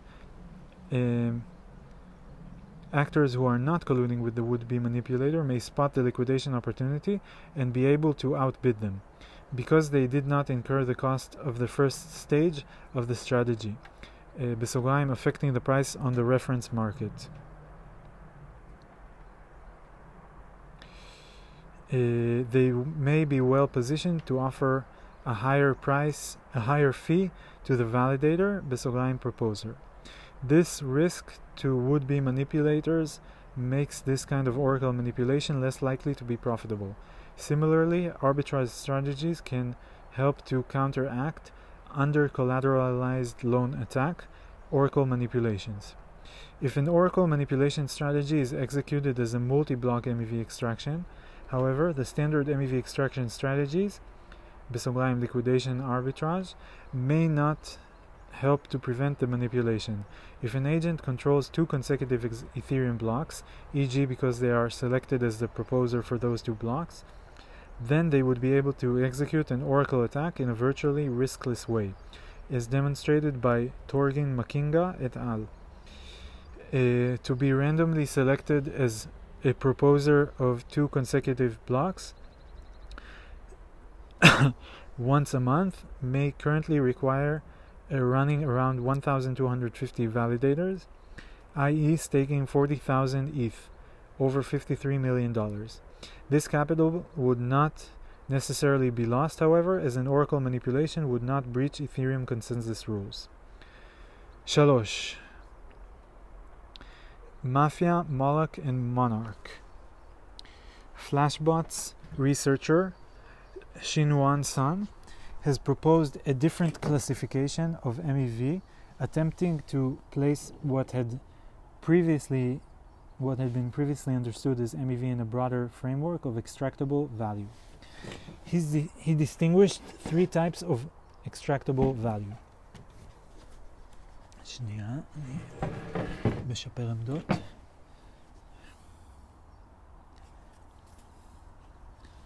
Uh, he distinguished three types of extractable value.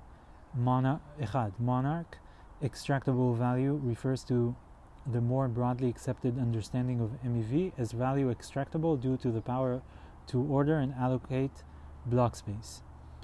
Uh, two, mafia, extractable value arises when one agent or coalition of agents gains an asymmetric knowledge of another agent's private information, בסוגריים uh, asymmetric sophistication.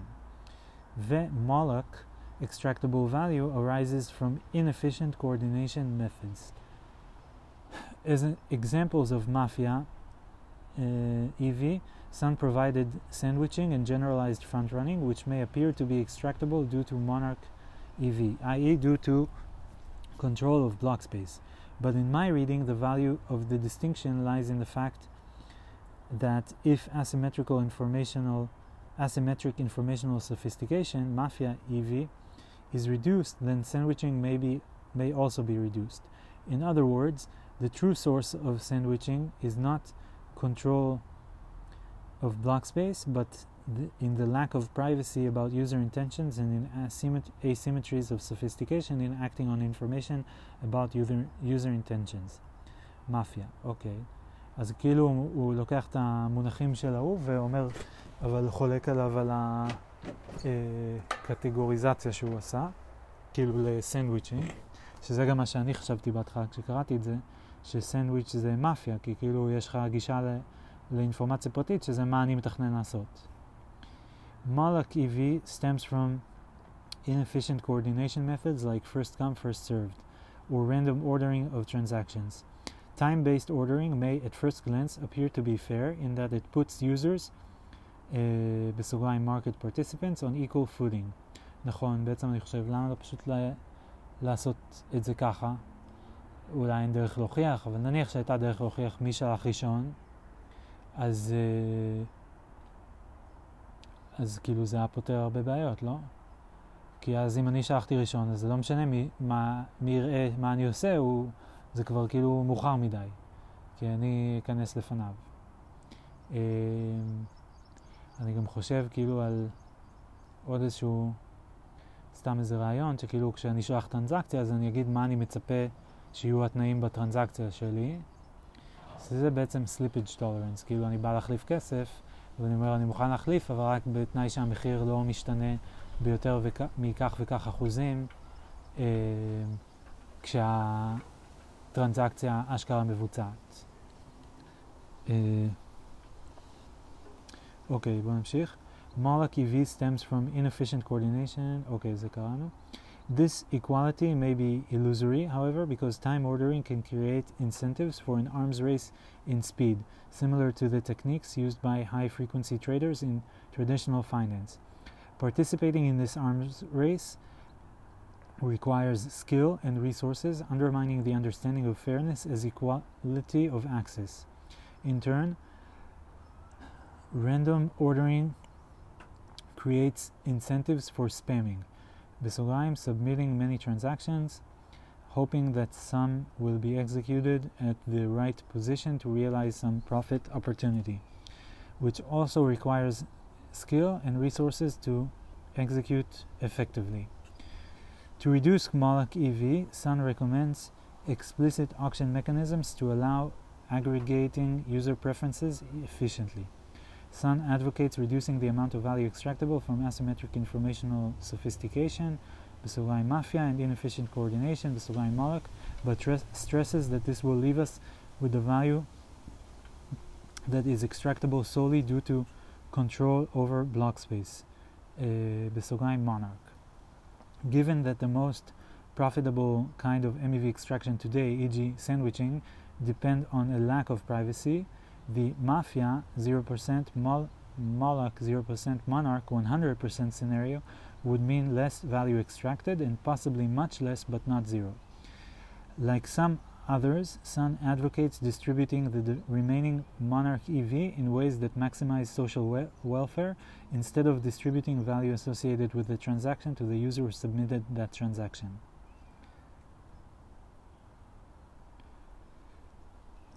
מעניין. טוב, זה היה סקשן A, ש... תת סקשן A של סקשן 3. אני חוזר רגע ל-table of contents. אוקיי, אז יש גם את סקשן B של 3. Uh, נעשה גם אותו. הוא לא מאוד ארוך והוא גם לא מאוד קצר. יש גם סקשנים 4 ו-5 שאנחנו לא נעשה היום בוודאות. ואולי נעשה בהמשך ואולי נקפל כבר את המאמר הזה. טוב, נמשיך בינתיים לסקשן B. אז סקשן A היה Classifying MEV וסקשן B הוא um, Individual Welfare and Legally Relevant Harm. לא ברור מה זה אומר, בואו נתחיל לקרוא, נעשה. Not every subjectively perceived harm is relevant to public policy, nor does every harm qualify as the kind of harm with which the law should be concerned. זה לא בדיוק אותו דבר? Uh, The law rightly protects only some interests. If the market price of an asset you have purchased depreciates, you may consider yourself harmed but under but only under certain special conditions should the law respond, e.g. if you were defrauded. The law rightly protects only selected interests. You don't have a legally protected interest in making as much money as possible on any given trade, but you do have a legally protected interest in avoiding fraud or prohibited market manipulation. I discussed the difficulties in applying legal concepts like fraud and theft to MEV ex- extraction in section 4. 1. Is MEV extraction even unfair? A policy response will be most straight, straightforwardly justifiable when harm to individual welfare is significantly unfair.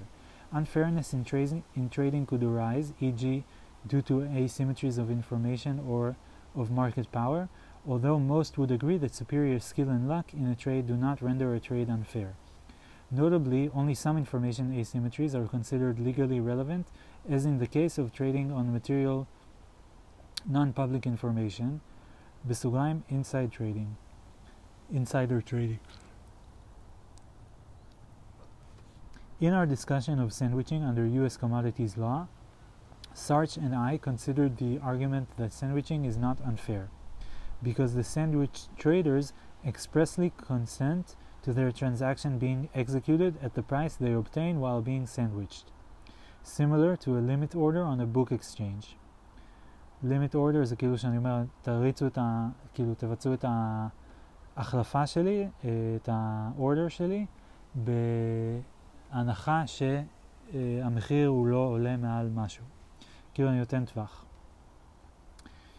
Uh, we noted a possible rejoinder that traders may sometimes become, e.g., forced sellers during a time of heightened market, vol- market volatility, in that they must set wide limits for their transaction, i.e., sp- slippage tolerance.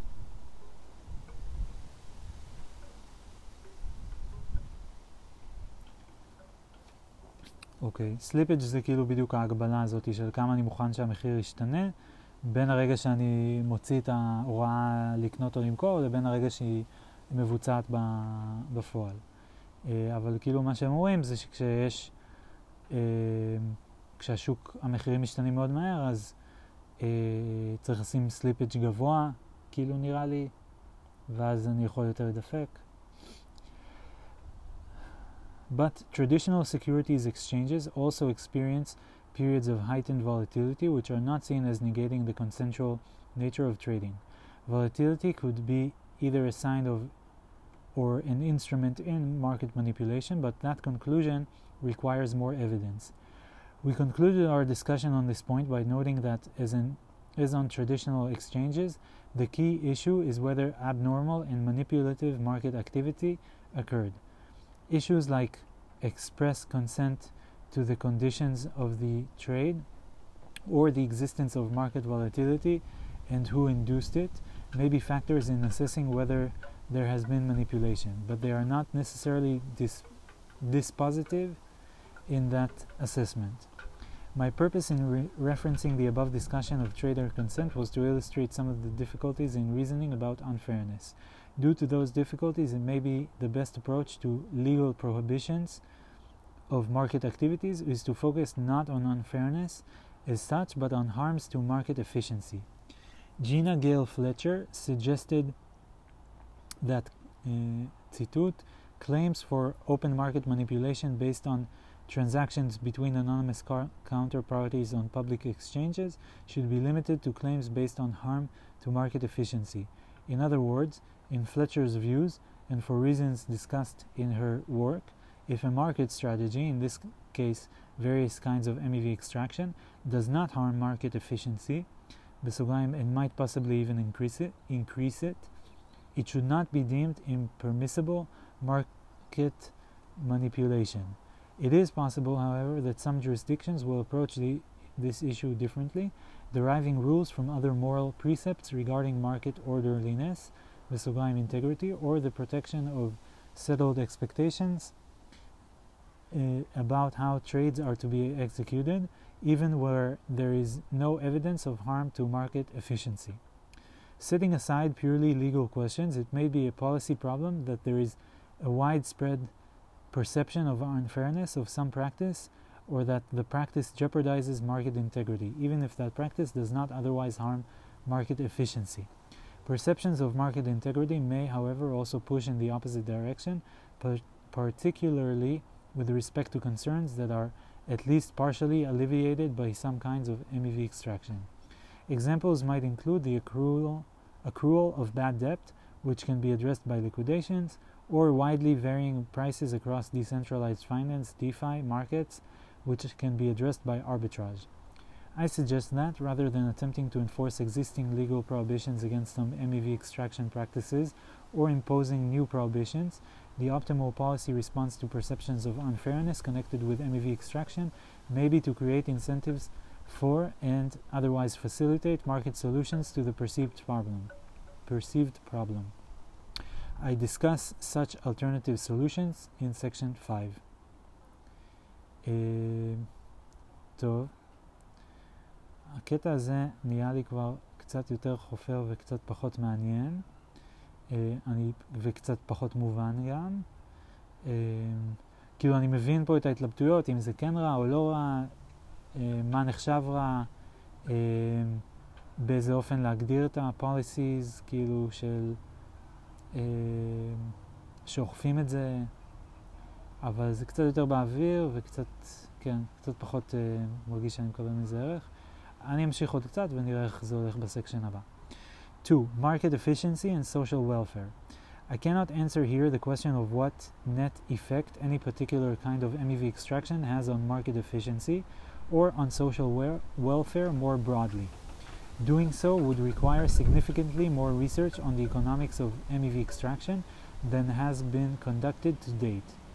Given the differences between decentralized crypto assets markets and traditional finance, it cannot be assumed that empirical findings about the latter can be applied to the former. From a policy perspective, this research gap should promote caution in resorting to hard measures like enforcement or rulemaking on MEV extraction. In what follows, I outline some of the considerations that will likely need to be developed to address the question of how to estimate the net social welfare effects of MEV extraction. This is not meant as a comprehensive survey, but rather an illustration of how the relevant issues differ significantly from traditional finance. מעניין, מעניין שזה שונה, הייתי מצפה שזה יהיה די, די דומה בין קריפטו וטרדישיונל. In traditional finance, market efficiency is typically analyzed with reference to factors like price ac accuracy, degree of market liquidity, and efficient allocation of resources or risk. However, maximizing all of those factors is likely impossible. בואו נקרא רגע את הפקטורס עוד פעם. price accuracy, price accuracy, degree of market liquidity, and efficient allocation of res resources or risk. However, maximizing all of those factors is likely impossible and would in any case not achieve maximal market efficiency as some goals may conflict. For example, insider trading may improve price accuracy but negatively affect ma market liquidity. בסוגריים, traders without inside information will trade less if they expect to trade against insiders.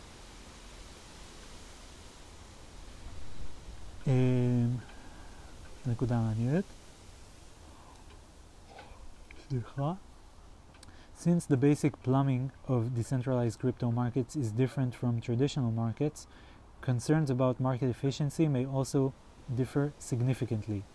Decentralized exchanges on Ethereum, such as Uniswap v3, are code that runs directly on the blockchain. The existence and security of the market is tied to the existence and security of the blockchain.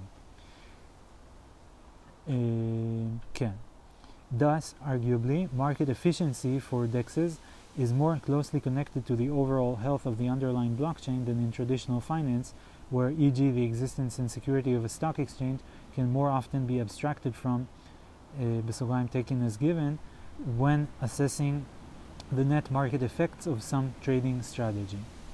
Moreover, the scope of the market in a policy analysis of MEV extraction should arguably be broader than an analogy with traditional finance would suggest. The scope of the market יהיה broader, יהיה יותר רחב, כי זה כולל גם את הבלוקצ'יין מתחת. כאילו הם אומרים שהבלוקצ'יין משפיע גם על השוק יותר מאשר ב-traditional finance אה, אין בלוקצ'יין, וכאילו ה-stock exchange, כאילו ה-securities of the stock exchange פחות משפיעים. אוקיי, כשהם אומרים security זה מתכוון, the existence and security of the stock exchange, כאילו שאף אחד לא יבוא ויגנוב משהו או משהו כזה, לא הבנתי. אבל גם כל הקטע של בלוקצ'יין זה שאי אפשר לשנות כלום. לא, לא ברור לי מה הכוונה פה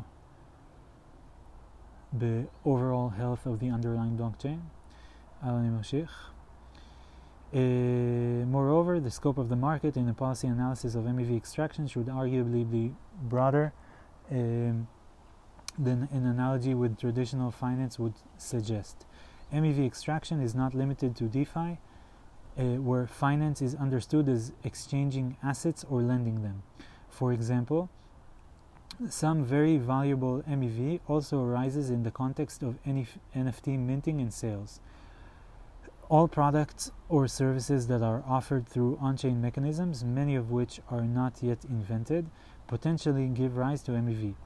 This also counts in favor of including effects on the overall functioning of a blockchain in the scope of market efficiency analysis. MEV extraction strategies may have complex and positive uh, effects on various aspects of on-chain markets. The mechanisms of those positive effects may be specific to blockchains, in which, in which case intuitions and analogies from traditional finance may be of limited help.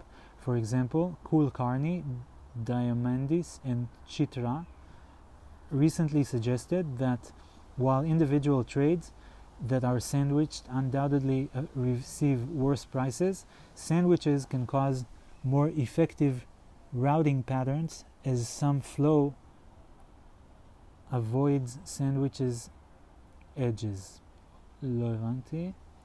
This result was found through theoretical analysis, algorithmic game theory, uh, we would therefore need additional empirical research to know how significant such positive effect is for overall market efficiency.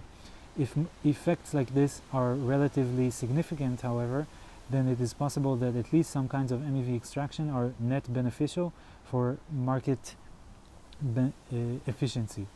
It could also be the case that the welfare of an individual trader who is made worse off by MEV extraction in some specific trades is not worse off on balance because she also benefits from positive effects of MEV. This also applies to the security budget consideration raised below.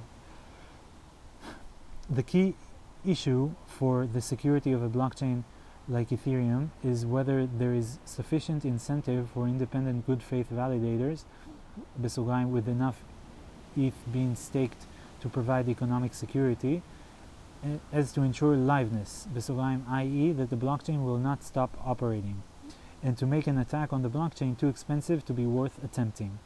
Some have argued that allow- allowing Ethereum validators to profit from MEV extraction may be helpful in providing this incentive.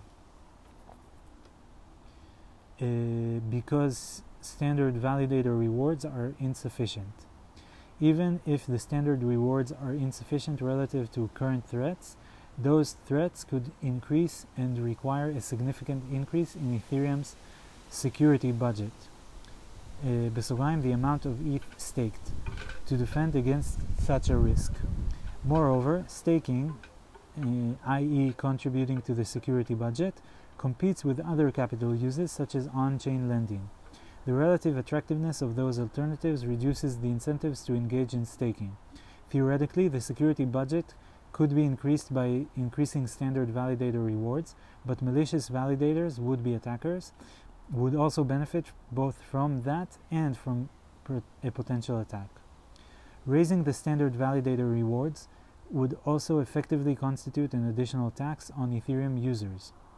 Such a tax would also likely be at a non optimal rate, given that it would have to be sufficiently large to respond to unpredictable and dynamic risks without being pegged to the level of those risks. In contrast, MEV is correlated with at least some risks, like the profitability of on chain lending.